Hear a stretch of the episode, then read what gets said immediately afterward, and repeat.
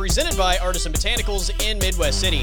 Check out their line of natural medicine products, including Kratom, CBD, or Delta 8. If you're unfamiliar with these products or their health benefits, don't hesitate to reach out to Artisan Botanicals, 405 458 9699. They have a staff dedicated to helping you live a better life. If you're looking for something to help with pain, anxiety, or just an opioid alternative, Artisan Botanicals has what you're looking for. Artisan Botanicals in Midwest City, and check out abotanicalcompany.com.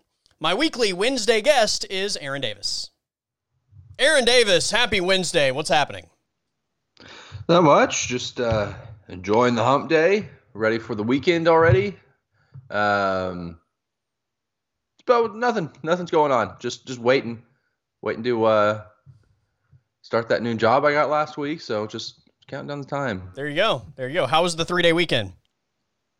Was good. I went out to the uh, Wichita Mountains, did some hiking, took some pictures. Uh, then it rained for like 72 hours straight, so just hung out inside. Rosie's sick right now, so uh, it peaked on Saturday, and it's been pretty downhill since then. Yeah, do you guys uh do you just like round trip it when you do that? Yeah, it's only like an hour and a half drive. Okay. So yeah, that's not bad. Yeah, yeah, and since it gets dark at like nine o'clock, we left here at like three. Oh, and we're back go. at eleven. Yeah. I didn't know if you like, you know, we're gonna like put a tent in a backpack and like do the whole, like let's just stay overnight type thing. Really rough. I would like to. I would like to, but we have dogs, and first off, the dogs are not gonna. They can't survive out there. They're they're too uh, pampered and spoiled to be out in the wilderness overnight. But yeah, I would like to. It'd be fun. Our dogs um, last night were letting a stray cat eat their dog food on the porch. Well, I mean, I mean, it's a stray cat. You don't know. You know what's going on. Probably best just to let it eat the food. Yes, but like at some point, it's just like that's my food. You're not going to take my food. Like, what are those dogs doing? Like, have some self respect. Uh, they probably tried to stop the cat, and the cat put them in their place. Probably. I don't, I don't know what the situation was, but I was, uh, I, I looked out the back door. This was probably around midnight or so. I looked out the back door, and there are their, t- their bowls are on the back porch full of dog food, and there's just this stray cat just eating the dog food, and dogs are nowhere to be seen. I'm just like, what are you doing? What are you doing? Look, sometimes, sometimes you think you're the uh, 18 and 0 Patriots, but in reality, sometimes you're the 18 and 1 Patriots. Sometimes you think you're the bear on the wall protecting your cubs. Sometimes you're the lady protecting your dogs. Sometimes, exactly. By the way, what that lady is out of her mind. out of I, her look, I mind. Get, I get it. Like, protect the dogs. Like, let's do all that. But my God, I would never in a million years even consider going and getting within touching distance of a mother, any grizzly bear, but especially one that has cubs. Right. Zero chance. Yeah. I've I've seen uh Oh, what the hell is that Leonardo DiCaprio movie where he gets mauled by the bear? The Revenant. Yeah, the Revenant. Yeah, yeah. that that'll put the uh, that movie put a little bit of fear in me, and then uh, yeah, just not not worth it, man. Not worth it. Yeah, it, that was that was insane. Um, I mean, one swipe. That's all it takes. Like if that bear swung its paw, it's over for that lady. Right. I don't know. Was it even like I don't even remember. Like I watched the video. I'm trying to remember. Was the bear even being aggressive towards the dogs? I know the dogs were being very aggressive towards the bear. So the the bear and its two cubs were walking on that wall. And as they're walking on the wall, this horde of dogs runs out and starts barking at the bears on the wall. So the two cubs run off, and Mama Bear starts like swiping, like kind of like trying to shoo them away. Oh, I don't okay. think it was like a super aggressive move because I mean I think if that bear wanted to, it could have just taken out the dogs. But I think it was just yeah. trying to like scare the dogs away, and then uh, it never got off the wall. Right, like it's on the wall, just right. kind of like like scooping its paw down, and uh, yeah, the lady pushes it, and that was that was the end. But yeah, I'm with you. Speaking of speaking of bears, we never we didn't talk about it on here. Um, the freaking bear Norman. This is the craziest thing. Oh yeah, I would have. I, I've ne- like I don't know how it got there. Like my, I don't know if there's been new information that's come out since the night that it happened, but my initial instinct was somebody had to have just illegally had this bear like in their backyard and it got out. Because Yeah. a bear in Norman, that is insane. First, let me just say that, like most stories, once it's no longer headline news, if there's any other No. related information on it, I probably miss it. Yeah. So, uh, yeah, I, I don't know. I've not heard anything since it was like uh, the main story, but what a wild deal. And look, I, there are like people that are really pissed about this. About the fact that they killed it. Yeah. Yeah, so I I saw the video of it getting tranked and falling out of the tree, and it was I mean it was out like that. It fell hard out of that tree. So not only did it get tranquilized out of the tree, I don't know maybe if like the force of hitting the ground kind of shook it awake, but it didn't look like a bear that was going to get up and start being aggressive. So a little fishy to me, but also I I can like I don't know. Are they really training like uh like wildlife people in the metro to deal with bears? Yeah, I the don't know. closest bears we have in Oklahoma are way east, and then Colorado. Like, there's not bears anywhere even remotely close to the metro. Yeah, I, I zero clue. Can you imagine though, like just walk into your backyard and there's a bear? Yeah, it was a big bear too. Like, it was for a black bear. That was pretty big. Yeah.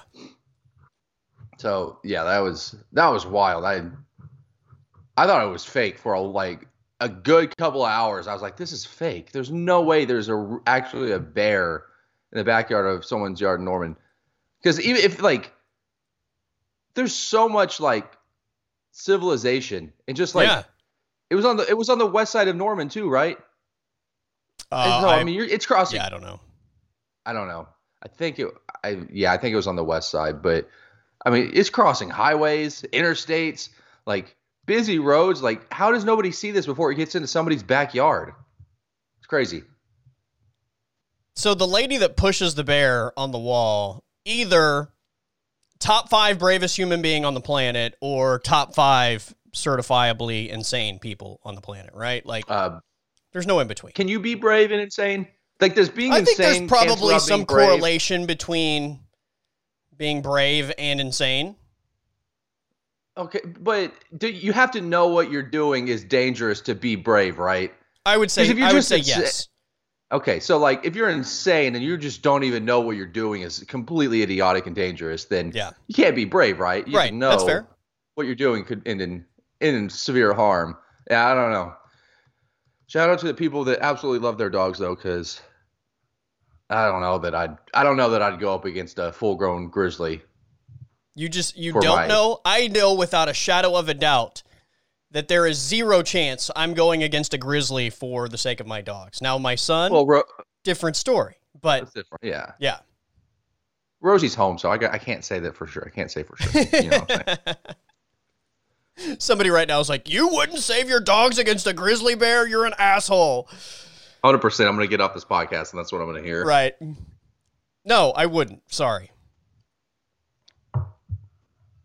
I'd probably be like, "That's what you get for pissing in my chair the other day." Uh, never mind. I didn't wait until the end of the podcast. It lasted. About, I got about Oh, 30 seconds go. after I. Yeah, there you go. But uh, yeah, wild stuff, man. People, uh, people are people are wild for their dogs. They didn't even seem like cool dogs either. They seemed just like the annoying little yappy dogs. They no did offense seem, if you got a yappy did seem super yappy. Yeah, they they they Yeah, no- seem no- like they were uh they were punching outside of their weight class a little bit in that situation. hundred percent. You know what? Uh, here's my put look on it. Look, if if dog, you weigh 18 pounds, you think you're gonna take on that grizzly? Go ahead. Like you know what? I tried to call you in. You had a chance to retreat and realize that you know you were outclassed in this fight, but you didn't want to. So, you know what? Sometimes, sometimes you got to think you're you're Logan Paul and you're about to, you can beat Floyd Mayweather. There you go. Yeah. Uh, I mean, the bear wasn't even in their yard. If we want to be honest about this thing, the bear was simply trying to cross to another area without invading those dogs' space, and those dogs were being jerks. I mean, bottom line. For real. It's just a mother and her two kids trying to find a safe spa- safe space. Right. They're just adventuring, like trying to find some yes, safe space, food. Yeah, shelter. And you know what? There was a there was a ton of food right there in that little boxed in area, and the bear was nice enough to not decide that they that's what she wanted for dinner. Right. They were just trying to get safe passage. Yeah. That's rude. That These is dogs rude. decided to act like jerks. That's a I'm that's the stance I'm taking. Absolutely rude to Yep. throw the bear off the fence. Digging my heels in, dying on this hill, team bear. What do you do? Yeah. I you know what? Shout out to that chick though, because Yeah. she'd probably kill somebody for those dogs. So I heard someone say that this was a teenage girl. Is that true? Do you know yeah, I anything? think she was six. I, really? I heard. I had read that she was sixteen. Yeah. Okay. I because I didn't read She's anything about know it. any I better, just I guess. I thought uh I thought it was an old lady brother. based on the video. Uh, I read it was. Uh, yeah, I read she was sixteen. So I guess she was just too young to know any better. I don't know. I, if I was sixteen, I probably would have tried to fight a bear. Honestly, when I was Yeah. sixteen. I thought it was an old lady, but then like when she moved, I was like, man, this this old lady's got some uh some quickness, athletic, but she bends well. Like she was very mobile, She, she got spiced up for her dogs. right? I mean, they always say, you know, people like get those those massive adrenaline rushes in in dangerous situations, and you know, you could lift a car if you needed to, Yeah. You want to push a bear off a wall? push a bear off a wall. Yeah, Yeah, I think she was sixteen though. She did move though well though. She uh she got in there and got out. Yeah, all I know is they better take back all of those Academy Awards from uh, the Revenant, because clearly that is just Not that an difficult to beat a outlandish movie. Little sixteen-year-old girls Right. can just dominate bears that way. Yeah, you're gonna tell me that this rough and rumble uh, wilderness man that had been living out in the woods his whole life and living on the on the grind of of the old trails and of the old west can't handle a bear, but a 16 year old girl Right. just punked a bear in her backyard. Yep. Not only did that 16 year old punk the bear, also her yappy dogs also punked the bear. A little bit, yeah. Yeah, they were flexing on the dog or on the bear a little bit. Uh, speaking of Talking trash, people didn't that are out of their minds, what is happening with NBA fans right now? Uh, uh, same thing that's been going on with NBA fans forever. I think we're just paying a little bit more attention to it because the they're like they haven't been at games in over what 15 months. So, you know, there a lot of them are just being are coming back to the playoff games and there's more spotlight on him. I mean, the, Russell's had multiple situations over his career. Right. Not, and I'm not saying any of it's warranted or anything like that because it's not. He's just, and I'm not, I'm not. It's not a negative. I'm not picking on him. He, he, he just he puts himself in situations, and the way that he carries himself, just that people want to pick on him. Opposing fans want to single him out and do stuff to him because he is a little, he's a little hot-headed during games. So it's an easy easy guy to get in the head of, and he's proven that time after time that you can get into his head. But not excusable, like it, complete idiots, like that guy that dumped the popcorn on him, absolutely should be banned from the Wells Fargo Center forever Right. and all that stuff. Uh, the one that's completely egregious, that might be the worst I've seen ever, like worse than throwing the beer at Ron Artest and all the Malice at the Palace stuff. The dude that spit on Trae Young. Oh yeah, Like that is far and away the worst thing I've ever seen a fan do to a any athlete during a game. Yeah. I'm sure. Well, I say that, but there was also. I mean, we've had situations in baseball where first base coaches have been stabbed. So right. maybe not the tippy top, but modern era spitting on a, a player is one of the worst things you can do, especially like we're at the tail end, hopefully the tail end uh, coming out of a pandemic, and we're gonna spit on a dude. Right. Like we've been like how how many games have the Knicks fans been to this year? I mean, they had to have opened up recently. Yeah, I don't know the answer to that, but they've been. I mean, we were doing things before the state of New York, so right. So um, very recently, yeah, they've been recently. allowed to go to these things, and we're gonna spit on a dude. I mean, come on. Yeah, it, eh, unbelievable. Um, I I would venture to guess that that guy probably wouldn't have done this to anybody else, right? Like Trae Young is probably top five like least imposing NBA players in the league.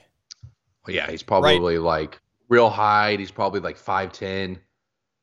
Like nobody's intimidated by Trae Young. Young kid, like he's right. You don't think that he's gonna go up there and beat your ass. It's like Russell Westbrook, hundred percent would go up there and try and beat your ass. At least he'll Absolutely. act like he's going to. Yeah. I don't. I don't know if he would actually do it, but he'll he'll try I think and intimidate he would. you. If he if he were to if he were to get there, if he were to get home and not have six guys holding him yeah. back. Yeah. Pro- yeah, like okay, yeah. Steven Adams was on the team. He'd go up there and he right. Steven Adams would uh would hold him back. Who is the Hawks version of Steven Adams? Like because somebody on that team oh, it, should have nobody. been flying into the stands like the Flash for Trae Young. I don't. Does any, did anybody know that it happened in the me in the moment? Because Trae didn't even react. Yeah, that's a good point. I, I mean, he clearly spit like the fan clearly tried to spit on him, and the the lady sitting in front of him absolutely reacted to the spit going over her. But uh, as far as the Hawks player, that I nobody they don't really do, I don't think they really have a tough guy. Yeah, they're too young. They're just a bunch of twenty three year olds. I mean, Clint Capela's Clint definitely Capela's not that guy. Probably the guy. I mean, he's probably the guy though, right? Yeah, you're going to say so. some. If, I mean, there's got to be a toughest guy on the team. So that's probably I mean, assume, Clint Capela. I would assume it would be Bogdanovich, just because you know you got an Eastern European. He's probably ready to go do some crazy stuff. I, you know what? I might buy that with the other Bogdanovich. That Bogdanovich, I feel like, is uh, not not happening. Not not not quite as gritty. I don't know, man. I've seen some Eastern the Utah Bogdanovich. I feel like is is willing to maybe throw himself in a fire. Well, regardless, I disagree. I think I think okay. every Eastern European has some. Oh, you just you're putting a blanket over them all. Yeah. Okay. Oh, some insane DNA that if they need to, they're they'll they will actually box a grizzly yeah. or you know jump off a hundred tower, a hundred story tower just for YouTube videos clicks. But yeah, yeah, I don't know. I don't know. The Hawks have a guy like that, but uh, yeah, fans. I don't know. Like, I don't think the NBA fans are doing anything that they haven't done before. Like, Jazz fans have been racist for a long time, and they've, they've had issues for with in Utah for a long time. Um, Knicks fan. I mean, Okay, look, okay, here here's my thing with the Knicks fans. We got a guy spitting on a player, which is classic New York. Expect exactly what I would expect out of New York fans. But then they also come up with some corny ass chant to portray Young, and they print out flyers for it. So I don't like I don't know where I'm at with NBA fans, especially Knicks fans, because they do one of the lamest things ever, and then they do one of the most heinous things ever which I would ex- absolutely expect from a Knicks fan. Yeah. I feel like this is uh, uh, what do you call it when those uh, those uh, religious kids? I, I can't. I'm I'm trying to remember the like. Um, they're like let loose into the world to like go experience things, and they just go. Oh, like, like the Amish. Yeah, yeah, Amish yeah, yeah, yeah. Amish, go, yeah. yeah. The Amish kid when they uh when they're allowed to like what is the word for that? There's a word for it. I can't. It's uh. Oh. Yeah, where they yeah they turn 18 or whatever, and they allow them to leave and decided yeah. they would still want to be Amish and like half of them end up like doing heroin and the other half end up being Amish again. Right. I can't think of the name of, of what that's called, but this is what that feels like with NBA fans to a degree because everybody's been locked up for a year and now all of a sudden it's like, all right, we're letting people back in the arenas. These people just are like, fuck it, I'm going crazy. Rumspringa. Yes, yes, that's it. it is. That's exactly what it is. Like Yeah. I haven't been outside in a year. Screw it. right. I'm indoors around other people. I don't know how to act. Oh, Yeah, it's crazy. Um, I did I mean, what do you see. expect? You Well, I, I want to throw this out real quick. Um, I did see somebody calling Russell Westbrook and NBA players in general soft because of the popcorn thing, and I'm like, look, it in an isolated incident, is popcorn like dangerous? Is it going to hurt somebody? The answer to that is no. But nobody, I mean, regardless of what the object is, it's about setting the precedent of it's not okay to throw shit at professional athletes, right? Like, it's not okay to throw anything at anybody. Right, well, yeah, that's true. But my thing with the popcorn thing and the uh, Russell Westbrook was so obviously like the guy dumping the popcorn. I assume it was a guy because I don't I don't think Yeah, a woman was. would be stupid It enough was. to go do that. Completely egregious. Guys should never be allowed at hell. He should never be allowed in an NBA game, not let alone another 76ers game or event in Wells Fargo Center. But and honestly, like he should have had his ass beat. If you know he deserves to Absolutely. get knocked out, but at the same time, like if you're Russell Westbrook, I mean, dude, you gotta like. There's, I understand that you're pissed and you're tired of all this stuff, but there's a point where you got to realize that they're only doing it because you get they get a reaction out of you. Yeah. Like the fact that he turned around and tried to go acting like he was going to run up the stands, and maybe he would have, we don't know. But the the way that he reacted, it's only going to lead to more stuff. Like if you give the if you give the popcorn guy no satisfaction whatsoever, and you just completely just ignore it and like make him feel like an idiot or whatever, then you know maybe stuff kind of you know fades away and you don't get the crap from the fans. But because the way you re- you react, because it gets a reaction out of you, and usually it's a very animated reaction, Right. it's going to continue to happen. And I think that that's it's not Russell. I'm not to say it's Russell's fault, but getting reaction, giving fans reactions when you're a player is just to continue to more fans who are a lot most of the time complete idiots, especially when they go to the games and they're drunk. It's just gonna like it's gonna lead to more stuff. The fans are absolutely at fault here for being idiots. But if you're gonna put them that close to the players, I, I don't know. I, I just feel like you've got to kind of ignore. I know they I know they do because I know that there's a lot of stuff that they do ignore, but Right. Russell specifically, like, he's just got to try to like brush it off a little bit more in the moment, I guess, because I mean he is target number one. He's the easiest player. in the- He's the easiest player in the NBA to target as a fan to get in Yeah. his head because it works. It's worked multiple times over multiple years. That's the thing. I think he it's just happened so many times to him that it's beyond like you know being bigger than the situation. Like I think he's just ready to beat somebody's ass, and that doesn't make it Yeah, right. what's he but, gonna do? I- um, yeah, but what's he gonna do though? Like he's got to realize too, he can't go Right. beat the dude's ass. right. Get one of your boys to go beat his ass. Yeah. Get one of your boys to go find him in this in the crowd and follow him out after the game and then kick his ass out in the parking lot. So I don't, you know what I mean? Like, right. The problem is he shouldn't have to do that. And like No, so, he so shouldn't. so the guy that I know that that called Westbrook soft and called NBA players soft for this is also somebody that if he were in a bar, like this is a guy I know and I, I like I like him in general, but I know specifically with this particular individual, if he were in a bar and somebody threw popcorn at him, regardless of whether the popcorn's actually going to hurt you or not, he would be ready to kick somebody's ass. Like he would get in a fight in that situation. And he's calling Russell Yeah. Westbrook soft for reacting to somebody throwing popcorn because popcorn's not dangerous and it's, you know, it's not going to hurt you and it's no Well, threat. I'm I- like, dude, it's a respect thing, right? Like, yeah.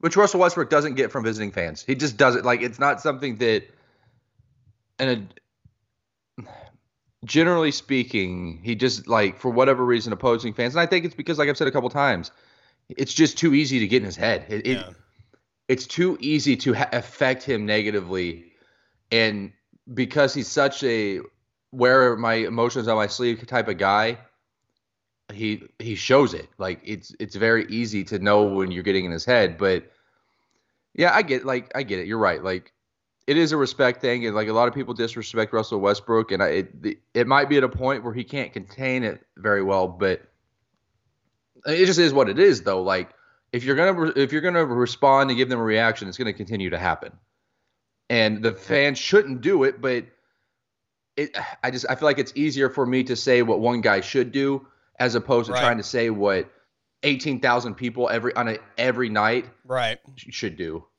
Yeah, uh, th- there are there are always going to be idiots, and you're never going to erase the idiot factor uh, on any given night. But like, you just I, I you just have to set the precedent. Like, you know, as if like yelling racial slurs wasn't bad enough. When you start initiating like throwing things, that you know that crosses a major. I mean, though they're two different things, and I'm not trying to say that racial slurs are okay, but it's there's definitely like a massive threshold there when it goes from just spoken words to actually like physically contacting other people with Yeah. objects, like regardless of what the object is. So, um, you know, and, and we had the the spit on Trae Young, we had the water bottle at, at Kyrie Irving. It's just like I they need to take a harder stance, I think. Like you none, gotta none of this is gonna. yeah, but none of nothing it's gonna change. Right. Nothing they've done, um, in my opinion, would somebody that wants to do that, like the punishment is not bad enough right now to keep them from doing Look, well, eh, look at it this way. So, the Malice in the Palace was almost. Uh, it was like what, 18, 17 years ago. We're coming up close on 20 years with the Malice in the Palace. The NBA in 20 years has made no changes to prevent that from happening again. There is nothing in place that would stop that from happening again. Right. it's completely plausible that if if that popcorn had been thrown at Russell while he was sitting at the, on the bench or at the scorer's table, very completely plausible that he could have easily gotten to the stands and started throwing haymakers. Luckily for everybody in the situation, it happened in the tunnel, and there were plenty of guys to stop Russell from going up there and doing something potentially more stupid than the guy that threw the popcorn on him. Because let's be honest, throwing popcorn, as stupid as it is, and as big of a dumbass as that guy is, going up and punching him is probably a worse look for Russell than anything that could have happened. Like that would have been a worse situation. Because then you have the popcorn and you have, you know, another player going in the stands and hitting a fan. But it didn't happen, luckily.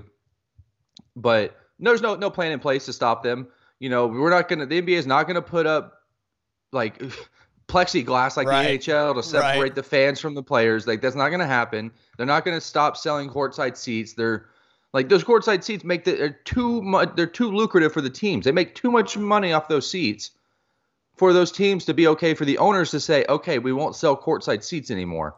you kidding me? Nothing's gonna change. It's gonna stay exactly the same as it's always been Yeah. and like they're going to take a stance and they're going to speak out against the fans and Adam Silver is going to plead with the fans to be more respectful and not do stuff like that. But guess what? Those fans are going to pay money to go to the game. They're going to get drunk, they're going to get entitled and they're going to do stuff like they've always done. Yeah, I, I think that uh, to some degree, I think the idea after the Malice in the Palace happened, the idea that that players might actually come into the stands and punch you, I think Put some fear in some people. put some fear in some people. So like I don't know that it would be the worst thing to happen if somebody threw popcorn or threw a water bottle and a player got to the person and threw a punch. Like I don't know that that's Look, the I'm all- worst thing that could possibly happen. Well, for the league, it's probably Right. the worst thing that could happen from an image standpoint, a PR thing. But I, I'm all for players knocking fans out. Like, give, give me all of that. But right. it, it- but that situation doesn't help the the player or the league in any way. Yeah. Probably helps the player feel a little bit better in the moment, I guess. But I'm all At least for make- at least- every NBA arena setting up a Triller studio somewhere in the bowels of the arena And anytime a fan decides they're going to throw things, security goes and grabs that person, ushers them to that area, and the player and that guy are going to just spontaneously duke it out. That would okay. That would be awesome. I'd be all for that. Yeah. Uh, you threw something. Oh, you don't want to fight? Tough. look, Like here's okay, you're, you're here's- going to the Triller my- ring. It's about to be a fight. You got you got two rounds, three minutes each round.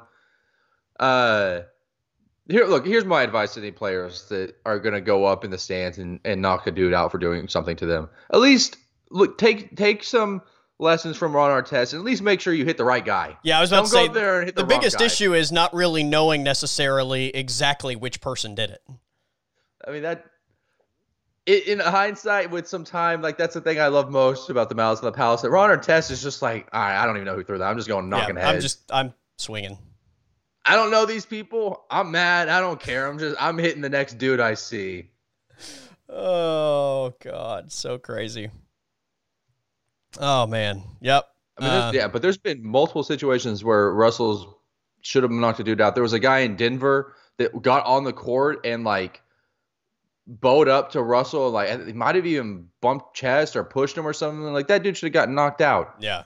Yeah, through the po- like they the and anybody like all the like the racist stuff in Utah, like those dudes should get knocked out. The popcorn guy should get knocked out. But I mean, I just, I, I just nobody wins in these situations. I guess No. you know what I mean. No, you're right. That's I agree. Nobody wins. Um, but until I think somebody's actually afraid that they might get get hit back, um, I, I don't know that uh, we're gonna necessarily see an end to it.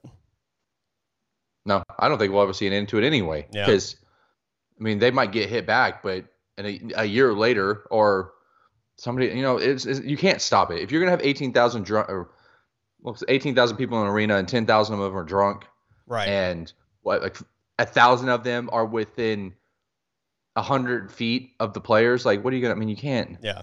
You can't control everybody with thirty-five security guards in an arena. Right. But I think you you just you have to take a much harsher stance when it comes to throwing objects versus you know spoken words. The words. dude that spit on Trae Young should have Yeah. went to jail. Absolutely. that I mean, you go to jail for spitting on Right. people. Like that's Right. very much illegal. Yeah, Yeah. it's yeah, just banning him from the arena. I mean, I, I guess he's not going to throw popcorn at the arena any, in the arena anymore. But Right. who cares? I mean, okay, Oh. I won't go to any more games. How about uh, how about the NBA last night? It was actually a, a pretty decent evening of NBA basketball in this first round. Yeah. Uh, first off, you asked me last night for my top ten players. I don't know if we were going to get into it uh, this episode. If we Yeah, are, I'll, yeah. I'll hold off on the. No, I. I was going to, and okay. I, I'll tell you why I brought that up last night. But go ahead. Okay, we'll we'll talk about the games first, then, and then we'll we'll circle back to the top ten Yeah. Um, yeah, the Denver Portland game was absolutely insane. Obviously, um, thinking back on it, was was that Dame Lillard game the best playoff game performance ever? I know Michael scored 63, and it's kind of hard to top Michael scoring 63 in a playoff game.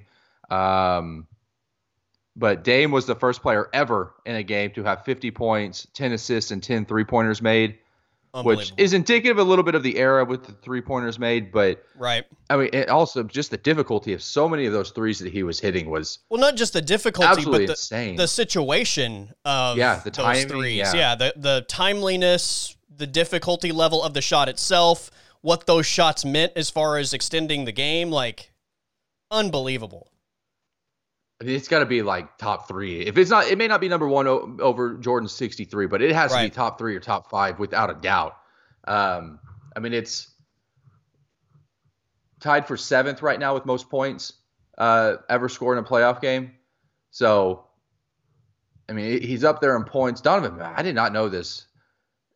Donovan Mitchell last year in the playoffs had 57 in a game.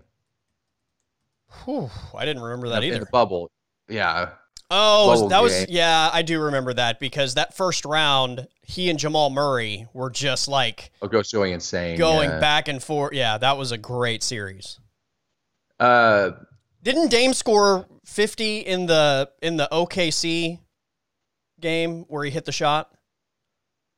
Uh, I'm looking at it. Yeah, he did. Yeah, 50. Yeah, Okay. he did. Um, looking at some other games. Uh, Isaiah Thomas. Remember, he had 53 Yeah. for the Celtics. That was I remember that was a crazy game.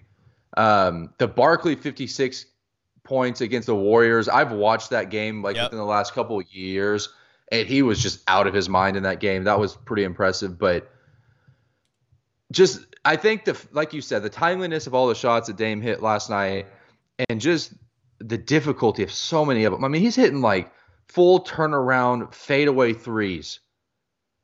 And Yeah. nothing but net and like, mul- yeah, crazy. He wasn't getting some of his threes. He had a little bit of space and time, but uh, so many of them, dude in his face, He's also creating contested space on, on some of those. For sure. Yeah, definitely.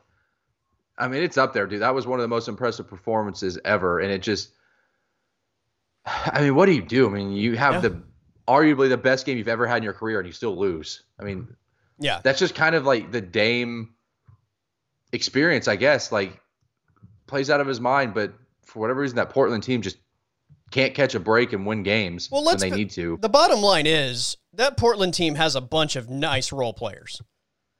But they don't Yeah, they legitimately second have a second guy. Like that's the problem. They have a bunch of really good role players that I like that I think are valuable pieces. They just don't have the right sidekick for Damian Lillard, I think is the biggest issue.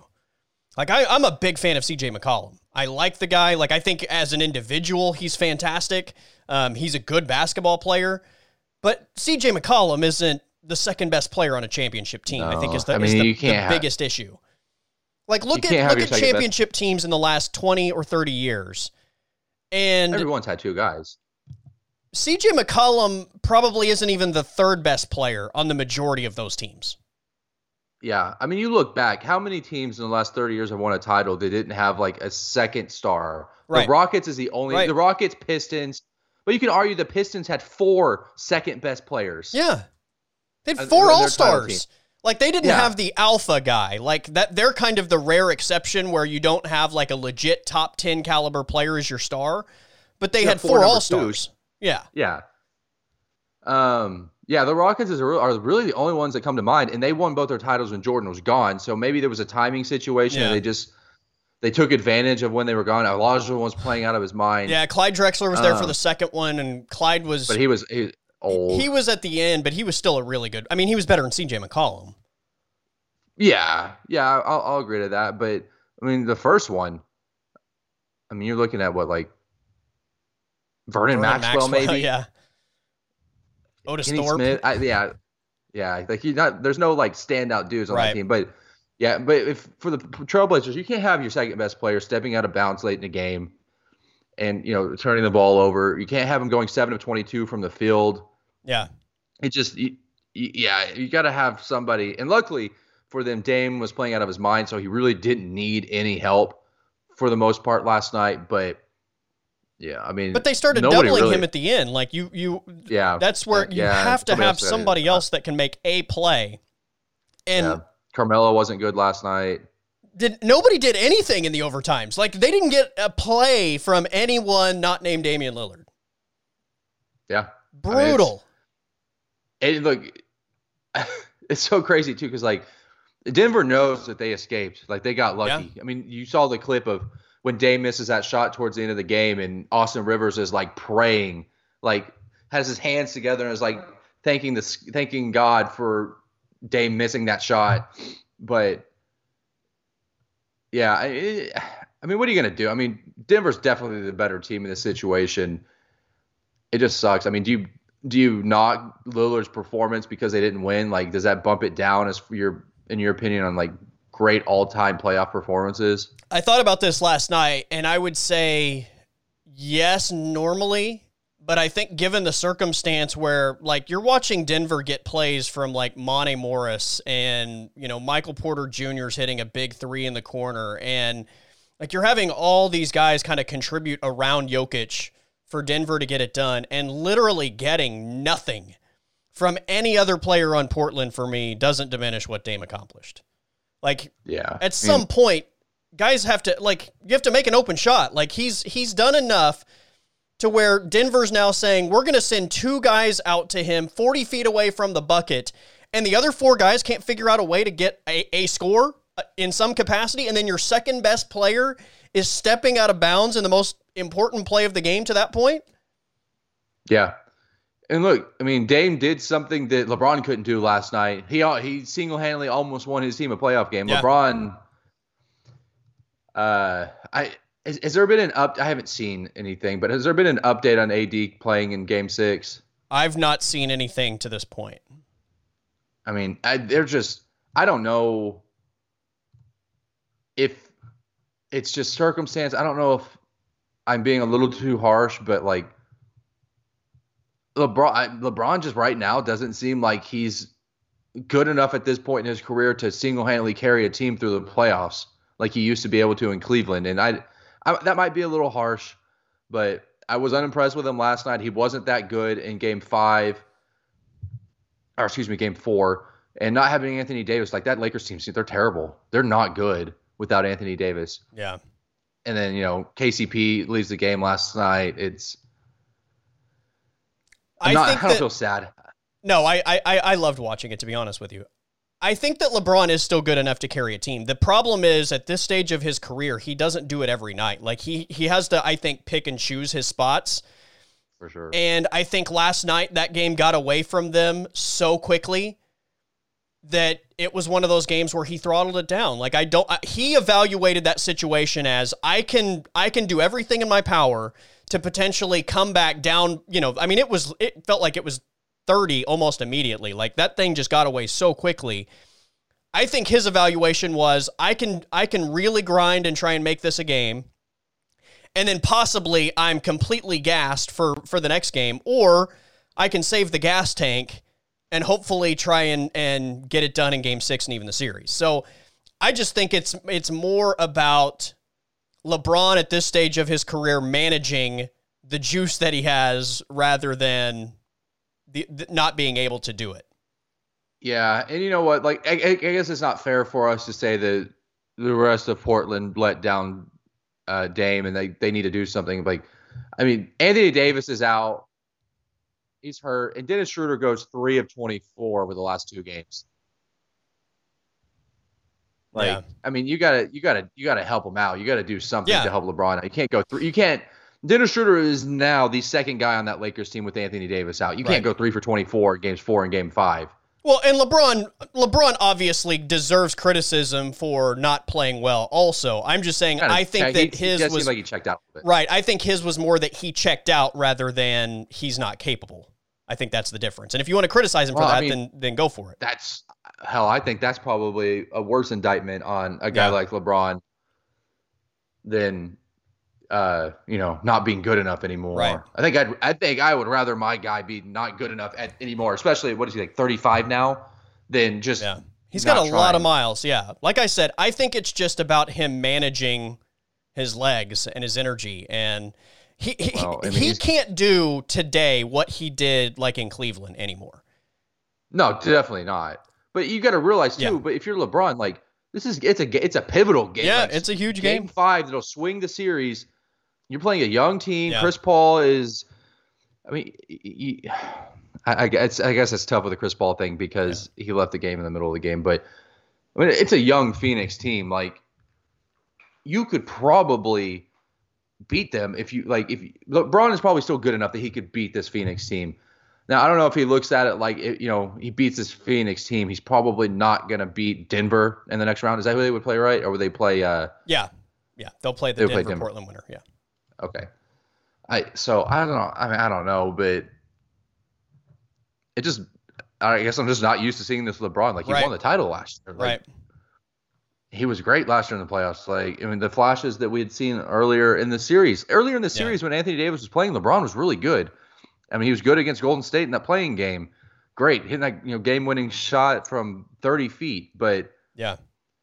I don't know. Bottom like, line is he's he's getting old, and this is just load management LeBron. And like I get I get why it's frustrating because we've seen him just play at this high level, and even though he's still capable of playing at that high level, I just don't think he can do that every single night. Like it's it's just he's not going to find that gear every single night. That's what happens when you get older. Um, it's the playoffs, though. You yeah. have to like you have to find that gear. You can't sit on the bench and mope if you're down by 20 Yeah. at halftime. Well, yeah, I think I think that uh, his personality on display last night was was more egregious, and just the way that he didn't care from that standpoint than maybe like saving the gas tank. Um, Is it maybe he's conflicted? Maybe he doesn't. Maybe he wants his boy Chris Paul to get a title finally, and he's like, "Damn, I either got I either got to put my friend down or yeah, give him a chance to live his dream and win a title." I always hate how anytime LeBron does something good or bad, right? Like it doesn't matter if it's good or bad. Like anytime he does anything on either end of the spectrum, like it's it's always compared to Jordan. And Dude, I'm yeah. it, it bothers me so much. But like this morning, first thing I see when I get up and, and I, I get on Twitter is, you know, Michael Jordan would have never quit on his team and all this. And I, I've said this a million times. I think the biggest difference between LeBron James and Michael Jordan for me is that I don't, I can't remember. And you know, I was a, I was a huge Michael Jordan fan. Watched Jordan, you know, all growing up. I can't ever remember watching a Bulls game, especially a playoff game, but any game in general where I just felt like there was more from Michael Jordan that I didn't get. Like I always felt like you just got everything that Michael Jordan had. And I I, I think the people that that get down on LeBron a lot consistently feel like you know what? There was more from LeBron tonight that we didn't get, or he could have done more. He could have kicked it into an extra gear. Um, he wasn't as aggressive as he should have been. Like it always just kind of feels like this guy that has more physical tools than maybe any athlete that we've watched in this entire generation in any sport. Um, always could potentially go to another gear, and for for whatever reason, we don't see it consistently. I'm not saying he doesn't, but I I think that this is a I think this is a tough conversation though because LeBron is I want to get his exact age right now. He's 36. yeah, So Michael, when he was 36, you know where he was playing? He was retired. He wasn't in the league at 36. When he came back for Washington, he was 38 and 39 for those two years. The last year he played in Chicago was 34. So I think it's a little unfair at this point right now to Yeah. compare the two because LeBron at 33 wouldn't have lost that game last night. Much like. Michael, LeBron at 33 is not losing that game last night. I so agree. there is a discernible difference because we don't have any context or any reference to look back and say Michael Jordan at 36 was at this level playing basketball because he wasn't playing basketball at 36. And also he didn't start in the NBA at 18. So from just a mileage point, like I think we're past the point right now where we can fairly compare the two. right. Um, with that being said, how many games two and playoff games did players two through ten? We'll say there were ten guys in that Bulls rotation that were playing in playoff games. How many games did two through ten just no show? Yeah, I mean, Those teams were just better than what the Lakers are right now. oh, without a doubt, yeah, that's fair. Every, yeah. Yeah. So I think we're at a point where it's unfair to compare them. With that being said, I have loved experiencing LeBron's full career, but I am I'm ready for him to retire because I am just beyond exhausted from Twitter LeBron Twitter. It, like I'm oh like it's dude, we, he's been in the league since 2003 and every time he does something impressive, like we're gonna lose our minds. It drives me insane. It's LeBron James. What do you expect? Like Yeah. you're still to the point. We're still at the point where we need to point out how amazing he is. Or, or on I- the I other end of the spectrum, the same thing, Right. like Either last way, night. I, yeah, I'm, Yeah. I'm annoyed by it either way, and I get that he's you know the second best player in the NBA ever, but damn, dude, like there are other like there's other impressive players out there. We don't Yeah. need to drool over LeBron one way or the other for every time he gets on the court. I don't know. It just drives I don't want him to retire, but I mean, I just I, I'm being a little. Exa- I want, I, I, yeah, I, I think like the point here is like understand what you're evaluating. You're evaluating a 36 year old NBA player that's played for 18 years. Yeah. Like we can't we can't look at LeBron like he's 28 anymore. Right. But Well- but that does, that doesn't excuse you know pouting on the on the No, bench. and- no. See, that's like that's that where, stuff. like I said, I think it was the the personality traits last night that were on display that turned a lot of people off. But, um, I- you know, like you talked about, you can't really compare the guys. I think what most people would say is that when Le, you know, LeBron's still at a high level, right? Like you can make the argument LeBron's still the best player in the NBA. There was never a point when Michael Jordan was the best player in the NBA that last night would have happened. I think is what people would say. It's not about like comparing ages, it's about comparing where you are in your career and when Jordan was at the top versus when LeBron was at the top. That sort of thing probably would have never happened to Michael Jordan. Yeah, and, and look, this isn't something that's measurable, but I mean, Michael Jordan arguably had the largest, like the biggest killer instinct, Yeah. however you want to phrase that, of any athlete ever. Right. Like, which is why which is why I think he's the GOAT. That's what separates him Right. from me. maybe Tom Brady is up there. Like I'm trying to think of other athletes in any sport that have are comparable in that killer instinct category, which like you said, it's not a measurable thing, but I mean, you've heard hundreds and hundreds of stories where it doesn't matter what it was. Michael Jordan just wanted to beat you. Yeah. Like, you know, I love the story of them playing I don't remember who it was. They told him on the last dance that about like they like Jordan and Rodman and some other dudes would play like high stakes poker on one side of the plane, and then like at the front they'd be playing for like dollar bills and like quarters. And Jordan was like, "Oh, I want to get on this," and there's and the guy was like, "Well, we're I mean we're playing for pennies." He's like, "I don't care. I just want to Yeah. say that I have your money in my pocket." Like, Right. it's stuff like that that like I don't think LeBron has that. I think LeBron is uber competitive, but I just don't think that he has the ultimate killer instinct. Right. And honestly, like Tom Brady might be the only dude and other athlete that I've seen in my lifetime that has had that close to that same level of killer instinct. Kobe, And I think, had it. Kobe, Not to the same Kobe level, too, but yeah, Jordan's like the supreme as far as that category. for sure. And I mean, we're talking about if you want to include Kobe in there, three of the greatest athletes of all time. Yeah. So, yeah, I don't know. I mean, I, I can guarantee that LeBron doesn't have that killer instinct because he just he didn't I mean the way he acted last night. Yeah. It's one game, understand. They could still win the series, but I don't know. Maybe maybe he's just getting to the point where he's he's never really dealt with injuries like he has this year. And he's just getting frustrated. I don't know. He's yeah, But- his his body just can't perform at the same level every night that it used to. Like it can still hit the high gear, but it can't hit the high gear every single night and recover Right. the same way. Like it just that's what happens when you get old. It's it's not like you get old and then just lose your ability. It's that you can't recover quick enough to like hit that same level the next day or 2 days like it's you know, it, you you have these gaps of trying to reach 100% that are longer than just, you know, immediately waking up the next morning and being ready to go again. And look, we could both be eating crow. The whole world Yeah. could be eating crow when LeBron scores 45 points in game six and seven and the Lakers win the series. Wouldn't But shock me, right honestly. now. Yeah, but yeah. I mean, Phoenix is a young team who really has no experience in the playoffs outside of like Chris Paul and Jae Crowder. So Yeah. it completely plausible plausible that LeBron wills them through game six and game seven, especially if AD comes back in one of those games. That'll help tremendously. But yeah, uh, this is the first time ever LeBron James has lost two games in the first round in a row. He's never lost two Wow. consecutive first round games. I didn't realize this that. series. You're talking about, I mean, he's made the playoffs what, probably 17 times in his 18 years. That's insane.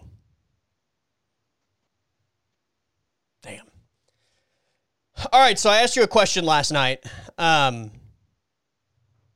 I said, who are the best 10 players in the NBA right now? Not like what they could be, or not based on potential, or not based on what they've accomplished in the past. Like today, if we are if we are going to say these are the best 10 players in the NBA, who are they? And the reason I asked that is is because I was thinking about Damian Lillard and where he would kind of fit in that conversation. And this was uh, this was like I think probably around toward the end of the first half maybe of that Portland Denver game when I when I sent you this Right, text. Yeah. Um, so the reason I, I did this is because I, I think right now, first of all, the top 10's really difficult. And honestly, I think there are 11 guys that I, I feel like before there's a gap, I think there's 11 guys and then there's a gap So it's like 11 guys fighting for 10. You think there's 12? Okay. Yeah. I've got 11. And then I think like there it's tough to pick which 11 go into that top 10 for me.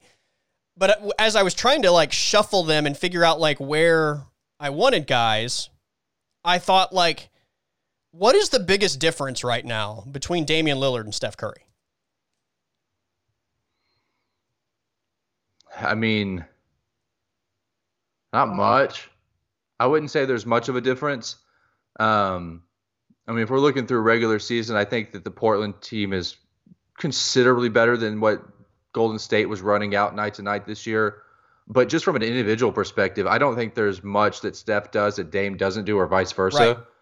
Um, I think, though, I think that for me, and I know it's right now in the moment, but I, I think just because Steph has had a little bit more success, and, uh, and the roster has a lot to do with that, that I would put Steph just slightly above Dame. Yeah. Um, and that may not be a fair evaluation, but something has to separate them. And for me, that's Yeah, just the no, that's fine. thing Like, that I- I- separates them. I- like if you want to say Steph's better than Dame, I have no issue with that whatsoever. My point though was I, I, I think if you're putting together a list like this, in my opinion, regardless of which guy you have first, the other guy almost has to be like right after him. So the reason I, I brought this up is because I asked several people last night to, to like send me their list, and almost across the board, Steph Curry was like number three or four. And almost across the board, Damian Lillard like was number like 9, 10, 11 in that range. And Okay. to me right Let- now, I don't think like you could really separate those guys to that degree. Like if you're going to put Steph that high, I feel like Dame's got to be right after. Or if you want to put Steph lower, like that's fine. But I just have a hard time seeing where you put like Steph at 3 and then Damian Lillard at 10. Here, okay, so here's actually, I just thought of something. Here's Okay. the separator for me between those two. In my opinion, Steph is elite, like one of the greatest ever at off ball, moving off ball. I think his off ball movement is in another world when it comes to guards and ever in NBA history. I don't know that I necessarily see that from Dame because Steph Steph allows himself to get separation with the ball in his hands and he also gets separation off the ball and I think that opens up the offense so much more to the point where Steph is getting his shot whether he has the ball in his hands or he doesn't. That's fair. Dame is great at Yeah. Dame is great at getting those shots, but he always has the ball in his hands. So I don't know that there's necessarily that added, eh, you know, flexibility in the game and in the offense and what you can do with him. But I mean, yeah, they both neither of them play defense. Um, yeah, I mean that's fair. So my list, I had Curry five and Lillard ten or eleven. Okay. I've gone back and forth on this Yeah. because in my original one, I I had left Giannis off, and Lillard was ten, and then I bumped Lillard off. I put Giannis up there, and I thought about it, and I don't think Giannis would be in my top ten. Honestly, I just I don't think that Yeah. he's dynamic enough on offense to be in my top 10 and he's amazing defensively but at the end of the day offense matters way more than defense in the NBA today so Well, especially with the game, the way the game is being played right now. Yeah. right that I think yeah I, I think I would rather have Lillard's elite level of offense and no defense over Giannis's like pretty good offense and Yeah. elite level defense Yeah. Yeah, no, I, I just uh I I think that those guys right now, today, when you watch them play, and to some degree, they're each kind of experiencing the same issue right now, which is lack of offensive playmakers around them. It kind of feels like every Dame's game is is on yeah, Dame's had it forever. Every game is on their shoulders and whether they're gonna hit those shots. Um, you know, Dame has hit so many big shots. Um, like if if I had a shot right now to win a game, there's nobody in the NBA that I want taking it more than Damian Lillard, like Steph included. Uh, Steph's a better shooter. I'm not gonna like Steph's the greatest shooter we've ever seen in the history of the NBA. But like Damian Lillard is so clutch in those moments, and he's unfazed by that pressure. Um, and to see hit the range and uh, the ability to get separation, like Damian Lillard's the guy I want with the ball in his hands. Uh, I just there's not much separation there, and wherever I'm slotting one guy, I feel like I've almost got to slot the other guy like right behind him, either a spot or two. That's fair. It, it's so crazy that I mean, there might be a conversation at the end of his career. Maybe he could still win a title. Like Portland can still push. He could go chase a ring or whatever. But it's crazy right now to think that the most unfortunate thing that's happened in Dame's career is that LaMarcus left. LaMarcus Aldridge went to San Antonio because I mean, you would you would assume that if LaMarcus had stayed in Portland and as Dame progressed into his prime, that the two of them could have been a really formidable team in the Western Conference, and they could have built around those two dudes who.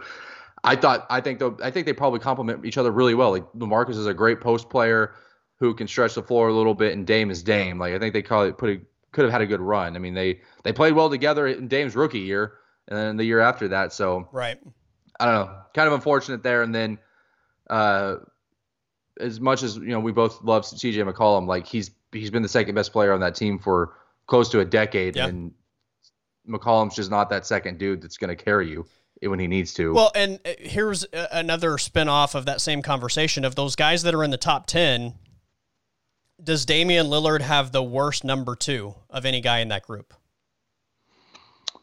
Cuz um, I would say Um, yes. I think I think Luka's got a pretty tough situation with his number two. Uh, I don't think that Porz- like Porzingis is clearly not early Porzingis before he tore his ACL and dealt with all the injuries. That's fair. Um, I think there might be a conversation with Embiid. Uh, I mean, Ben Simmons is elite on the defensive end, and I, I guess it kind of deter. Like, are you determining that? The, is there is Embiid have a different number two on offense and a different number two on defense? I I, I just I don't know who the two guy Maybe, in, yeah. in Philly is.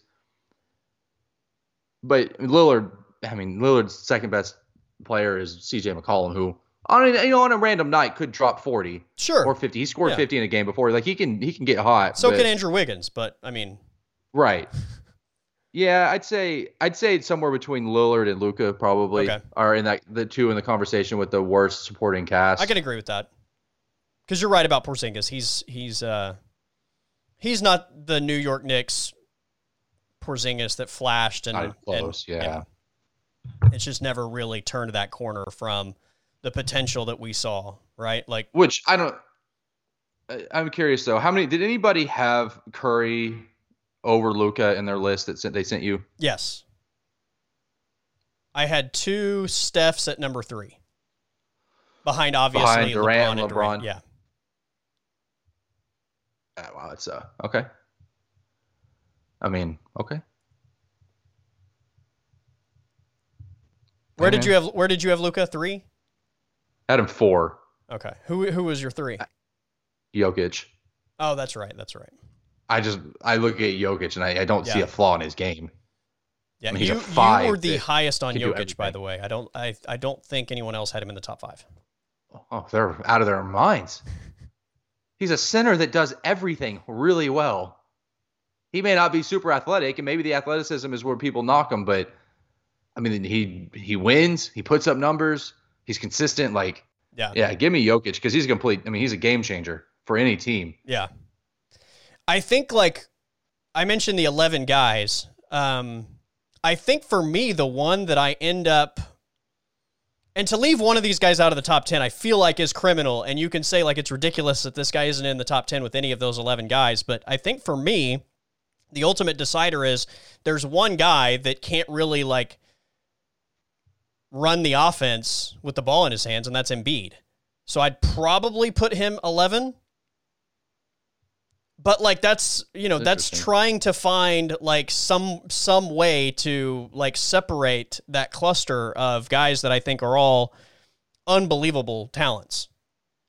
I I think Embiid is it's a top tier elite level player in the post and on defense. So it was pretty easy for me to have him in my top 10 Yeah. because he, he can dominate a game on both ends of the court.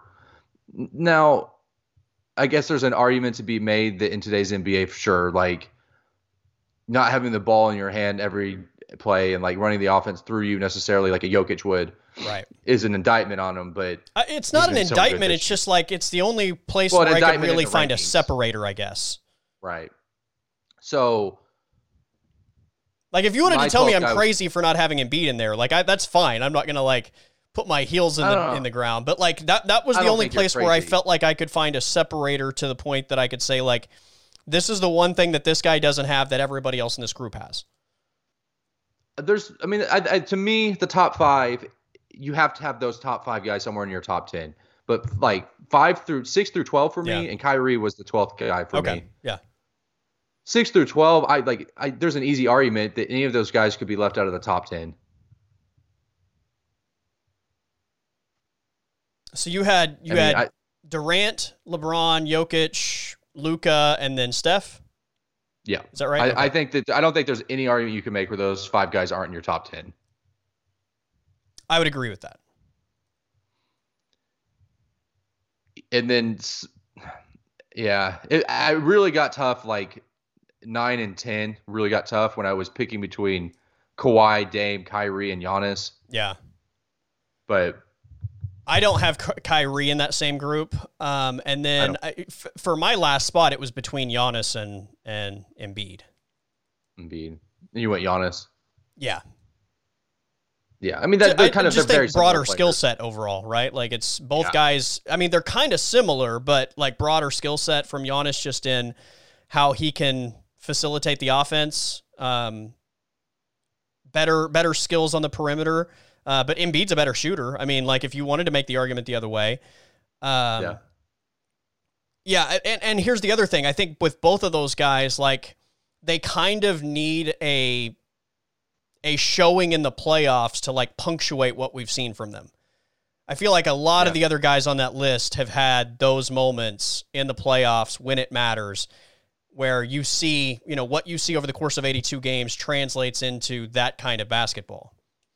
I think we talked about it. It might have been last week or the week before we talked about it, but like Milwaukee is built to give a team like Brooklyn a run. Like I think Yeah. if any team in the playoffs is ready to beat Brooklyn in a seven game series, it would be Milwaukee. I think Philadelphia has a conversation too, but I think that uh, Milwaukee is just built a little bit better on the perimeter defensively. Agreed. But I just don't think it's going to happen. I think that Brooklyn is just those three dudes are just too hot right now. I cannot see any team beating them four times in a series. I just I just can't see it. Like the, it's not even like none of it. I don't, maybe in Game Four when Tatum went off, but like has any? I don't think any those three guys. I don't think any of them have had a bad game in that series against Boston. Yeah, They- all was three that the game that good. Kyrie kind of I don't want to say no showed, but um, Kyrie had that one game in Boston where he wasn't very good. But yeah, there and and here's the other thing: like they haven't even they haven't played a team where they have to use DeAndre Jordan yet either. right. So like, Uh, it was Game Three actually. So yeah, Um, yeah, Kyrie was six of seventeen, but Harden had forty-one and Durant had thirty-nine. Like, I just there's there's too much firepower. Yeah. I think the only way that you can ho- and have hopes of beating this team right now is that one of those dudes get hurt. And even then, I don't know how much lo- hope you have because then you still have two of them. yeah, that just means more uh more threes for Joe Harris, right? Or Right. I mean, it's not yeah, it's not like they're they're not going to find points if one of those guys is out of the lineup. Yeah. What are you gonna do? Like either you can't you can't double any of them. No, It- it- I just I don't see a way that I just and mm-hmm. tell me if you see a way that they lose, but I just don't see No. a way outside of injury that that Brooklyn team loses a series. No, not at all. Like when they lost Game Three, I was like, they're going to win by forty, like on Sunday. I mean, it was, Right. and I don't think they won by that much, but they scored hundred and forty. It was There's a just like, 40. Yeah. yeah, Just get what they want. Like yeah, they get what they want. When like when they want to go get it, they're going to go get it. thing about it, you have I think James uh, Charles Barkley said this, he got grief, but I kind of agree with him. I think he exaggerated a little bit, but right now in the NBA, James Harden is arguably the best one-on-one player, best ISO player in the league. Kyrie is probably three, two or three, four. He's somewhere in the top five. And then Durant is Durant. He's just a matchup Right. nightmare because of his his skill set and his size. You have three guys that are unguardable one on one. Yeah. And you can't double them because they the other two guys are unguardable one on one. And, then, you have, Joe Harris, fifty percent three shooter. point shooter and one of the best finishers in the history of the NBA, and Blake Griffin. Yeah, I mean, you're, what are you getting into? I mean, just just Yeah, it's they're fun though, man. It's it's un like it's I hate It's I hate how much. I enjoy watching them play. same. Like I Same. feel I feel dirty enjoying watching them play. It's like watching them play basketball at Rucker Park. Like their dudes are just like going Yeah. off night after night. All It's- of them. It's, it's I, yeah. Like watching an NBA All Star game in like a serious setting. Yeah. yeah. They're, it's fun, man. I've you're right. I hate how it, I like the the core of my sports fandom is supposed to hate that team. right. I should hate those three dudes being I on don't same like team, them either. so like I I don't like them, but I I'll be damned if I don't enjoy watching them play. I'm like, I th- I think they're more fun than the Heatles teams. Like I enjoy watching them way more than I watched LeBron and Dwyane Wade and Chris Bosh. I, I think, and I think that's because Yeah. all three of them, their skill sets are just otherworldly. And when it comes to one-on-one ISO basketball, that just pick a pick a turn. Like Yeah. it's your turn. Go get a basket. And they're probably gonna go get it. It's yeah, they're fun. I look forward to seeing them in the uh, finals. I don't even know who I like.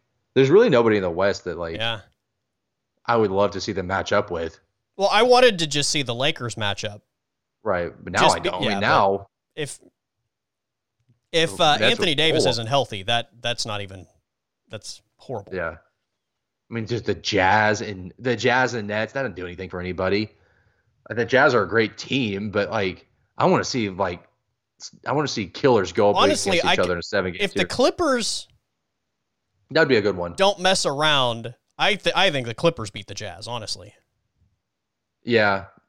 But I- they they kind of like have those tendencies where they just play like entitled basketball, and it's like, A lot of jumpers too that like could easily.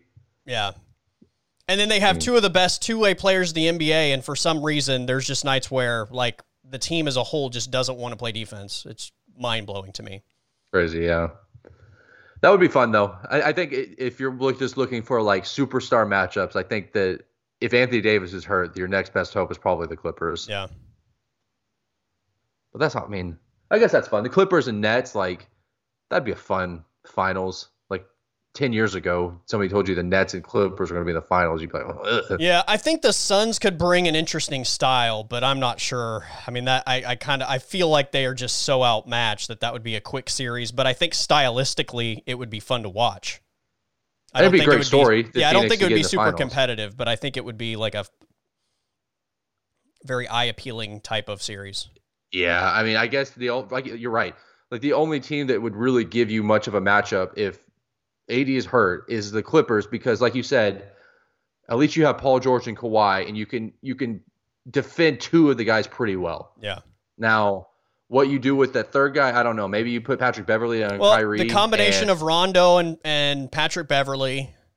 Again, Kyrie, it's it's work. with the Clippers, my only question is mentality. Like, if they show up and they want to play like dogs, like I think they could, they could, you know, make it difficult. I'm not saying I would pick them to They're- win because I don't look, think they would. Four But, seed.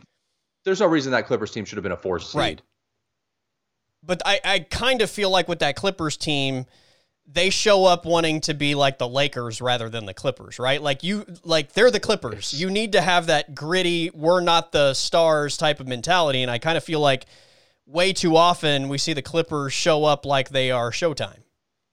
Remember, remember, like seven years ago when Kawhi was that gritty mentality, Yeah. like hustle and bustle player, and then he goes to LA and he's just kind of like it's completely changed. Yeah. I think at least I don't think his play style has changed any, but like just the way we perceive him Right. with the resting and all that stuff, like. Yeah, they've gone Hollywood. Paul George too. I think was at least in Oklahoma City. I always kind of I never viewed him as like anything but a guy that didn't like he hustled. He played defense every every yeah, he was possession. like one of the best two way players in the league. Yeah, and yeah, it's so fun. I mean, they go to the Clippers and go Hollywood. That's that is you can't write that. I mean, you can, Yeah. but it's still fun. Well, it, and it's not like they're 100% Hollywood. It's just it happens too much. That's my thing. Like right. there are games that they play tough, but there are too many games where it feels like they're the Hollywood Clippers and not just like playing to their strengths, which is when you look at the makeup of that team, it should be defensive toughness. Physical. Yeah. Yeah, like For sure. They have a bunch of grinding type players that are going to make it make life really difficult defensively. And then on some nights you're going to get, you know, a lot of help for the two stars offensively, but every game for them should be built on what they do on the defensive side and I, I feel like that's a very hit and miss thing with the Clippers. Yeah. That uh, and on top of that, like we said, they, they take a lot of jump shots. Yeah. So, I mean, if they don't, sh- I mean, if their shots aren't falling and they're kind of lackadaisical on the defensive side, then Yeah. I mean, there's no chance for that team to, you know, beat a team like Brooklyn or hell, even a team like we've seen it against a team like Dallas, Right. who have Luka, who is a top five player in the league right now. But outside of that, like we said, they don't got, they really don't have much Yeah. outside of Luka. Like watch this is a really good example. Watch the Nets play and watch how many easy buckets they get over the course of a game. And uh, you know, this is the same thing with Portland that that's one reason why I think I value Dame so much and why I'm so down on his teams cuz every time I watch Portland I never feel like they get easy buckets. Like it always feels like throughout an entire Portland game like it's hard buckets the whole way. And I kind of feel that way with the Clippers too. Like it's never like they're creating easy opportunities. It's always like man, they're working really hard to get these offensive points, and the Nets just seamlessly get easy buckets. Well, I mean, that's kind of what you get though when your two best players, you could argue they're playing their best off ball. Yeah, for sure. I think Paul George and Kawhi are two unicorns in the sense that Yeah. they probably play their best offensive basketball off ball. Absolutely. And they really the Clippers just they need somebody like a uh, Chris Paul or like um, a younger Rondo. Like they need somebody that can facilitate a little bit better than what they have. I mean, yeah. I haven't watched it. I haven't watched a lot of Clippers basketball this year, but I would imagine that Kawhi probably is bringing the ball up a lot. Um, I mean, are they really? I, I guess they have Rondo, but Rondo's not what he was in you know his Boston days. But Yeah. by the way, uh, Danny Ainge stepping down in uh, Boston, and uh, Brad Stevens moving to a full time front office position. So I guess uh, Wow. I guess Celtics are looking for a coach. wow. Uh, that's interesting. You know, there was that period of time where it was like Danny Ainge is brilliant because he's uh, got all these draft picks and everything, and like at some point you have to turn those into pieces that are going to help you win, right? Yeah, I think that they probably made a huge mistake by not going out and trying to get James Harden earlier this year. I mean, they definitely had the assets; they could have done it. Yeah.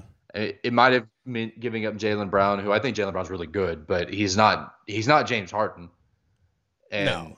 like, yeah, you're right. They've had oodles of draft picks or first round draft picks, lottery picks, and really all they've come out with is Jayson Tatum. They've come out with one good player. Like Jaylen Brown's, I guess Jaylen Brown's. Jaylen Brown's an all star, but yeah, it's yeah, he's a really good player, but yeah, it's just it hasn't translated into wins. yeah, I mean, you get Kemba. Kemba's not Kemba's not Charlotte Kemba. He's not what he used to be. He's he's decent, but I, and I he- I think he's just a bad fit for what they have. I, I just don't think he fits well with Yeah. Jayson Tatum and Jaylen Brown. That's that's I think the Yeah, I mean, biggest he's a- issue. Kemba's probably an ISO player. He's probably a guy that yeah, you know needs to create his own shots a lot of the time, and you know Tatum Tatum has the ball in his hands a lot, but yeah, like Kemba. just- I feel like Kemba and Philly would kill. Yeah, yeah, I think so. It'd be a good pairing with Embiid, a guy in the Right. post, and then Kemba can have this he, the, enough space on the perimeter to create and you know get shots. But he could kind of be the Jamal Murray to to Jokic. Jokic. Like yeah, Yeah. I, I, just think the pairing with the with the two other perimeter guys with Tatum and, and Jaylen Well, just doesn't uh, work. I mean, there's your there's your indictment right there. Is Yeah. why would like you went out and you signed a 30 year old Kemba Walker who probably wasn't the best fit for that team. yeah, They didn't get Anthony Davis. I mean, I know Anthony Davis was pretty dead set on going to the Lakers, but I mean, they had the assets. They could have made a pretty good push for Anthony Davis, yeah. and they couldn't. They couldn't pull it off. Well, remember they had like it, it was crazy because it felt like you know you had all these young players with uh, obviously Tatum and Jaylen Brown and you know, Rozier was there at the time and Marcus Smart. And then you had a couple of nice front court pieces that complemented well with Horford and Morris. And it, it felt like they were in the right position. And somehow, out of all that, like when the dust settled, it was like, man, this thing got really out of whack. Botched the Kyrie thing. Yeah. I mean, they've they've tried, obviously. Like they brought in Kyrie, they brought in Kemba. Like they've tried to add those extra pieces to be a title team, but it just hasn't worked out. Yeah. Is it uh, is it is it tough watching James Harden right now for you as a Rockets fan? No. What? That dude did the the things that he's doing in Brooklyn. He did the same exact thing in Houston's for Houston for close to a decade, and you know whether it was a case of them not putting the best teams around him or it just you know luck and not winning. I think so. I think a couple times it was just luck just wasn't in their favor. Like that uh, 2018 series against Golden State in the Western Conference Finals. I think you know we said a hundred times. If Chris Paul doesn't have the hamstring injury, it's kind of tough to see a scenario where Houston doesn't win one of the final two games. But outside of that, like, I mean, you get him Dwight Howard. Yeah. Okay. Like that. That's what you're going to go out and do. That you're going to bring in Dwight Howard when there's there's better options available. Um, you gave up a bunch of assets to bring in Russell Westbrook for a year. No, Houston blew that. I mean, none Houston, of us thought that was like, going to work. Right. No, yeah.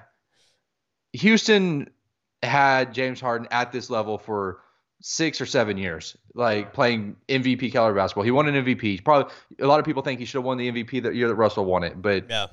So no, because he he's not doing anything different. He's just on a better team. He just has a better constructed team than what he ever had in Houston.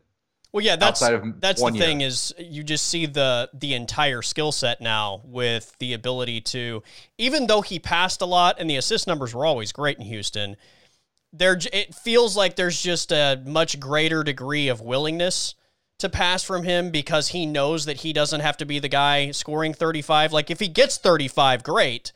But it doesn't feel like he knows that he has to get 35 in order for them to even be competitive. And I always felt like in Houston, while he did pass, like I think that was a big reason why he was always trying to get to the line as well. Like you're trying to figure out ways to generate those offensive opportunities where it's also not going to completely drain you because you have to be the guy that, you know, makes the whole thing run and and score the majority of the points. And now Wait. there's going to be those nights where he scores 35, but there's just so much less pressure on him to get the buckets and he can get them when they're there, he can facilitate when it's there and it's it's just much more free flowing, I feel like. I yeah, and I think the free throw thing with James Harden is one of the most unfair criticisms of of an NBA player because unlike I mean I, am sure he did it at times because why not? But like Trae and Steph kind of doing the pull stop stop and like pull up right in front of a defender that's behind you and like throw your butt out and get fouled. That's one thing. But Harden like driving into the lane and putting his arms out and like it basically baiting the defender into swiping his arms like that's completely different. That is one that it's completely avoidable by the defenders in those situations, and it, it's a skill that he's developed to get to the line. So I think it's unfair that we criticize Harden all those time, all those years for you know drawing all the fouls and like going into the lane just to get fouled, because I think it's completely different. He's the only player in the NBA for a long time that was doing that move where he would drive in and stick the ball straight out and to draw fouls. So I think that's a little unfair as far as the free throw thing goes, but I, I think with yeah, Harden, I mean, like I don't, I don't, I don't take away from how good he was because of that. My uh, my no, issue no, always was it's just not fun to watch. Like it does, like he, you know, I think some people like equate those two things simultaneously. Like not enjoying watching that brand, I think took away from how people viewed him as far as like how good he is. That's an elite skill, and if you can do it, great. It's just not necessarily fun to watch. So, well, they're two different that's your things. opinion. Yeah, that's, that's yeah. your opinion. I very much loved watching James Harden do that in Houston. Thought it was very entertaining. Uh, I, I, get your point though, but yeah, I mean, he's always had elite level floor vision. Like his floor vision, even back to OKC days, yeah. was top tier. But like you said, now he just I think also he he's in it the for the first time since Oklahoma City, and it's a little bit of a I don't it's not ironic, but it's a fun coincidence that it happens to be the same guy. He knows he's not the best player on his team anymore. Yeah. Like he knows that he on on a certain night he might be option A, but generally speaking, across the course of a season, he's probably option B on that roster. For sure, Kevin Durant's uh, the best player. Yeah. Right, and he knows that. And it's funny, like I said, it's funny that the last time that Harden wasn't the best player on his team, the best player was also Kevin Durant. But yeah, I mean, I think that you see that with all three of those guys. I think that there's just a a freedom of playing with the, those three guys that none of them feel any pressure. And yeah. like you said, there's the offense is so good that they're all getting easy shots. They're all getting like one-on-one situations against defenders that have no chance. I mean, you there's a handful, maybe I don't know if there's a handful. There might be like three players that aren't easy baskets for guys like Harden and Durant in the NBA. It, yeah, it's and the biggest knock on Harden was always him disappearing late in playoff games, and now he has two of the most clutch. Can, he can absolutely playoff performers that that they're. All, I mean, yeah, yeah, disappear all you want. Nobody cares. Oh, you want to go away in the final five minutes? Okay, it's Kyrie and KD have done this literally on the biggest stage in the biggest moments. Yeah uh, yeah, it's just from a like what a team can do offensively. I I don't know that there's ever been a team that's been put together like this Brooklyn team is right now. They're yeah, unsto- they're unstoppable when they're all healthy. Yeah, you can't beat them. I I. I said at the beginning of this postseason, like it's it's not a question of like, uh, will they get it done? It's like literally how massive of a disappointment is it if they don't? Yeah, I mean they lost one game against Boston, and it took Jayson Tatum going nuclear and Kyrie having a bit of a down game. Yeah, and like I, I don't. I watched most of that game, and it was it, it's just one of those games. You're up to uh, like this happens. You just have nights you where like lackadaisical. Yeah, you're, yeah, you're you're not like a thousand percent invested. You're not like ultra focused to the you know highest degree that you possibly could be, and I think that was the case. Game. Like Tatum goes nuclear. Yeah. They were just kind of like, you know, we're good. We're up 2-0. We're going to cruise through this series and and they got beat. And then what happened? The very next game, I was like I literally said they would they would win by 40. They didn't, but they scored 140 and they're just dial yeah. it right back in. There can't be a team in the NBA that, that Brooklyn looks at and says that we can't beat them by 20. Yeah. The only team that I thought would be interesting if healthy is well, I, I do want to see the Bucks series. I don't think the Bucks will win, but I think the Bucks can make things difficult at times. I do too.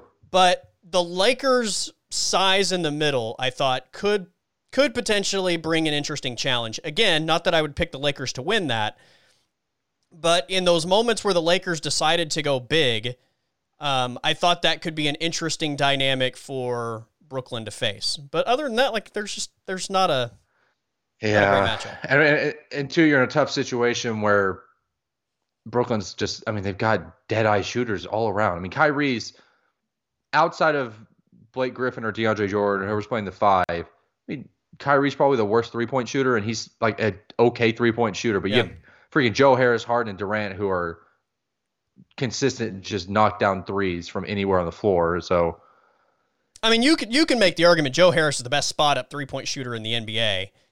I don't think there's much of an argument. I think he's yeah. definitely the best spot. And then as far as as far as like just pure one on one, get a shot, shot makers, they have three of the top five guys in the league. Yeah. And LeBron at his uh, man, yeah, LeBron at 36, like LeBron couldn't guard KD when LeBron was 34 or 33. I don't see it happening now. I mean, Durant hasn't fallen off any. Even after the torn Achilles, like he, this year, he's not shown any signs of being any less of a player than he was three or four years ago. I I actually saw somebody tweet something along the lines of like Durant's not getting enough credit for the level that he's playing at following an Achilles injury. I I guess. I mean, I don't know. I, I don't know how much credit or credit he's not getting. I mean, I know there were conversations about a month or two into the season that he was the MVP. Yeah. So I yeah, I I don't know where he's not getting credit. I mean, I guess if if like it's not the headline every day, then then maybe that's what the reference is. But I, I kind of feel like Yeah, it- just the fact that people are saying the Nets should win the NBA title this year is, I mean, that that speaks to all the credit you need, right? It's the same thing with Russell Westbrook with people that say that he's underappreciated, but he's trending on Twitter every other night. Uh, Ru- I mean- Russell Westbrook, I think, is appreciated for exactly what he should be appreciated for. Like, I think what pe- people want Russell Westbrook to be appreciated for something that he's not proven is the problem. Like, Russell Westbrook is appreciated for what he's accomplished. He's just not appreciated for what he hasn't accomplished, and people want him to be appreciated for that. There's also a point where people on social media talk about him so much, and like a million people say he's underappreciated, where it gets to the point where he's appreciated. Like, just acknowledge the fact that you because you've said he's underappreciated 15 times in the Yeah. past month, that makes him appreciated. So let's, yeah, I mean, he's just he's what it is. He's a he's a he's Yeah. a hustle guy with with a plays with a lot of emotion who is never going to win a title. And that's just what it is. Like he's he's a great individual player in the regular season who just it doesn't translate to the playoffs. Right. If he wants to go to Brooklyn next year, then maybe he will win a title. But he's not going to win a title as you know the option A or B on a on a team. Could you imagine if you went to Brooklyn next year?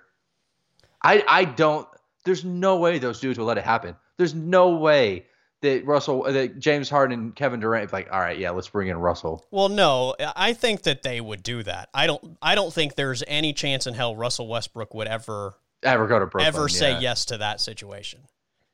That's the that's the deal. I mean, Durant's been on multiple super teams now. James Harden, like it, I I just don't think like if they were like Russell, we want you to come to Brooklyn and play with us. Like Russell knows the situation. He knows that he would be number four in that pecking order. Like Russell Westbrook's not going to put him. He's not lowering himself to that degree. You think he stays in Washington? I don't know Is it- that he stays in contract's up after this Washington. year, like, right? is it up after this year? Uh, I don't know what his one more. contract situation is now. I've I've lost track of it, but I, I can't I can't see I can't see that. I could He see him going to the Lakers and joining LeBron and AD before I could see him going to the Nets to join KD and Harden. Oh my gosh. So he has one more year and then a player Okay, option yeah. in 2022, 23. So he's got he's going to take the player option. Absolutely. 47 million dollar Yeah. player option. So he's got two more years on that contract and I guess Washington is just going to pay him his 90 million dollars over the next 2 years. I guess. I, I, I don't know. If I was them, I wouldn't. I no mean, team's taking that. Not not Yeah. a legitimate contender. no chance. There's no chance. You think OKC would take him back? If if Washington said we'll eat half of that 90, yes. I think OKC would take him back? Yeah.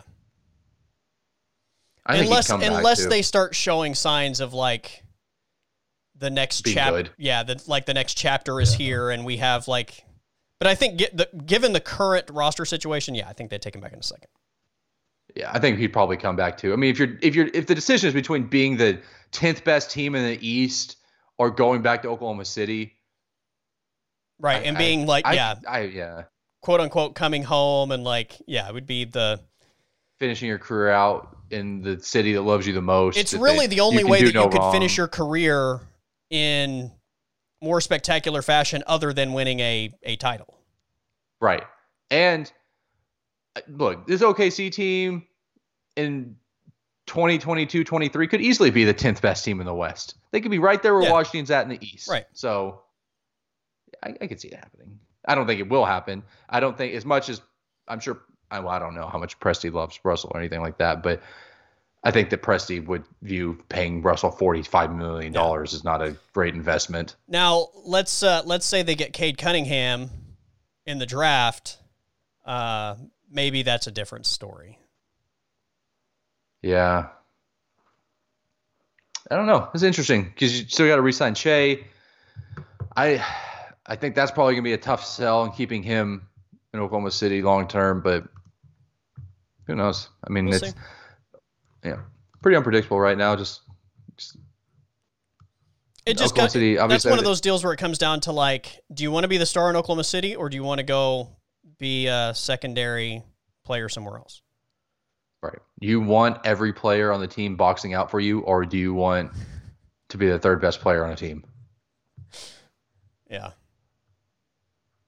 I don't know. Is uh, oh, maybe he go what?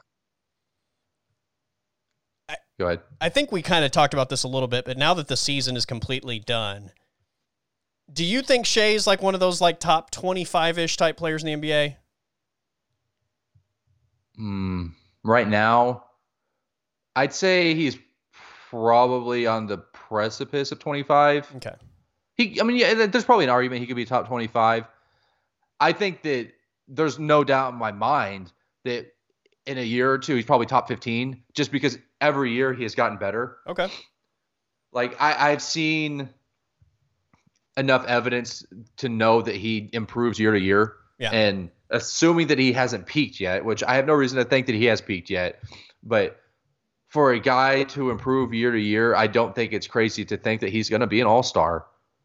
Uh, you know, in a year or two, a perennial all star. As long as he's playing every night, like I could see it for Okay. sure. I think his skill set translates really well to the NBA. Now he's a good three point shooter. He's athletic. I could see him being a top 15 player, which is why I think it's going to be incredibly difficult for Oklahoma City to keep him long term because there's going to be teams like the Lakers who are going to be looking to bring in new players. I mean, who knows? The Lakers in three years might want to pair Shai and Zion Right. when LeBron is retires and AD is you know in his mid 30s. Um, he's going to be a very coveted piece in those that next generation of free agents, especially if he continues to get better year to year, which, like I said, he has done. Yeah, I I'm not saying he can't. I think I'm a little bit uh, further behind you though on on how much better I think he gets. He's got to improve. Yeah. I, I like, I, Like, I, I- my biggest issue right now, especially for these guys that like Shai that are putting up crazy offensive numbers on teams that aren't any good is with the way that the game is played in 2021 like every team should have a guy that's that's doing something similar to Yeah. what Shai's doing. And so there are going to be naturally like 30 of those guys in the NBA. And, And the and difference Bar- is Charles Barkley. Yeah. yeah, the difference is are are you one of those guys and you're able to like project your team forward or are you just one of those guys that like, you know, because there's 30 of those jobs, like somebody has to be the best player on every team. Are you the best player on that team like because they're the 10th best team in the West? And Yeah, and Char- Charles Barkley said the easiest thing to do in the NBA is put up big numbers on a bad team. Yeah. So Yeah, Yeah, I mean, being the right. best The- player on a bad team and turning them into a good team is a completely different thing altogether. Which I mean, there there is an argument to be had there because Oklahoma City was, I mean, they were pushing for a playoff Yeah. spot until they sat Shai. Yeah. I mean, she- when Shai was out there playing almost every night, like they were a 500 team, Yeah. and then they sat him, and probably because they were winning too much, I would assume, uh, and they were terrible. So I think there's a small sample size that he he can make a team good and win games. I, I think he absolutely can. I, I, I you know, again, I think it's just it, it, to me that's the biggest question right now with him. I, I don't know the answer. I'm not I'm not uh, trying to proclaim I know either way which way that that's going to go, but I do think it's something that you have to pay attention to because offense is so ridiculous right now in today's NBA that there's a danger in falling in love with a player because the numbers every night are, are through the roof. And Right. my point is like there are a lot of guys in the NBA right now that are are putting up career numbers and you know nightly basis like doing crazy statistical things that we've just never seen in the NBA. So like there's there's I think a reaction to be like look at this guy. He's like 24 points and like 7 rebounds and 6 assists. Like it's that that that those are Hall of Fame averages, but like the game's so different now that there are like 30 players doing that. Yeah, and I, I think with that being said, too, these teams that are going to spend money in free agency, like, you, I mean, you just got to take a risk on somebody as Yeah, well. For sure. As far as like the Lakers or the Knicks or Celtics or whoever, like giving Shai a big contract, like you just because he's on a bad team, like you you just you have to take a risk on him and hope that it translates well when he gets on a good team and has guys around him that he can go win. Um, I mean, not everybody's LeBron where they just immediately start winning on a pretty watered down roster. Right. So, you know, sometimes they just. I mean, like Kyrie was on the on the Cavs and they were terrible. They sucked. Yeah. Before LeBron went back to Cleveland, and it as good as Kyrie was, he just couldn't win games by himself. And then, you know, LeBron goes there and they win a title, and Kyrie's hitting game-winning shots. It's just uh, there's a lot of risk you have to take when you take For players sure. from bad teams. For sure. And I think that Shai, as long as he continues to improve and stay healthy, is absolutely going to be a guy that teams will take a chance on and give a big contract to. Yeah, I, the physical tools and I think the ability are there for that to happen for him. I, I, I think that's the fair way to say it. Like it's yeah, and who knows? I mean, maybe a year with Chris Paul completely instilled the yeah the mentality that he needs in him it's kind of tough to know right now because he sat out so much this year, right? Especially later down the stretch. Well, but... and this year is just so weird, right? Like, what is it? Maybe, maybe the entire league gets back to normal next year when there are fans in the building, and and you know maybe we don't see the massive like the same offensive spike next season that we saw this year. Like maybe it, I, it all kind of evens out again, but this year is such an think, outlier compared to anything we've ever seen in the in the history of the NBA. I think that I, I think that it's probably going to be two years before we get back to normal because there's eh, once again they're going to have a shortened off season. Yeah. Going into the next season, and I assume that they're going to go back to 82 games because I assume the owners want those extra for sure uh, five home games, especially with the fans coming in. Like it's easy to say for the owners to say, well, we'll play 10 less games because you know at most you know half the league is at like 20% capacity for most of the season are at best, and then. But next year, if everybody's at full capacity, there's no way they're going to play 72 games. Yeah. They're going to go back to 82 to make that extra revenue. Shortened off season. I imagine dudes are going to go. It's going to be another year of a lot of DNPs, rest, and uh, guys kind of taking defensive possessions off to save some energy. You're probably right. So yeah, we may be looking. I think we're probably year. two yeah. years away from the league getting back to just what we're normally used to. Yeah, you're probably right. It's interesting, man. Uh, I will just end it on this today. Uh, hashtag Team Bear.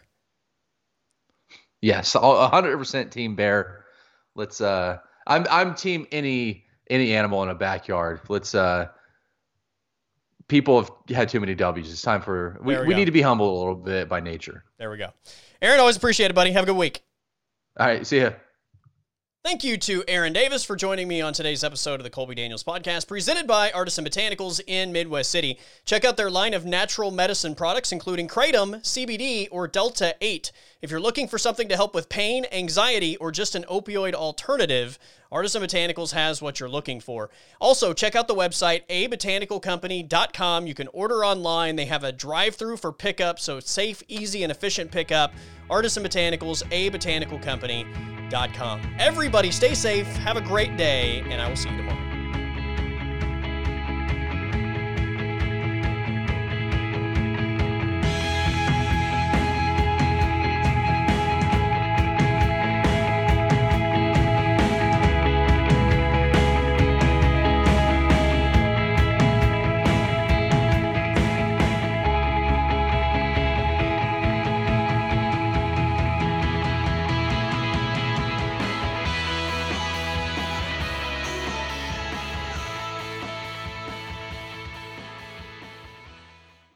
Podcast is over.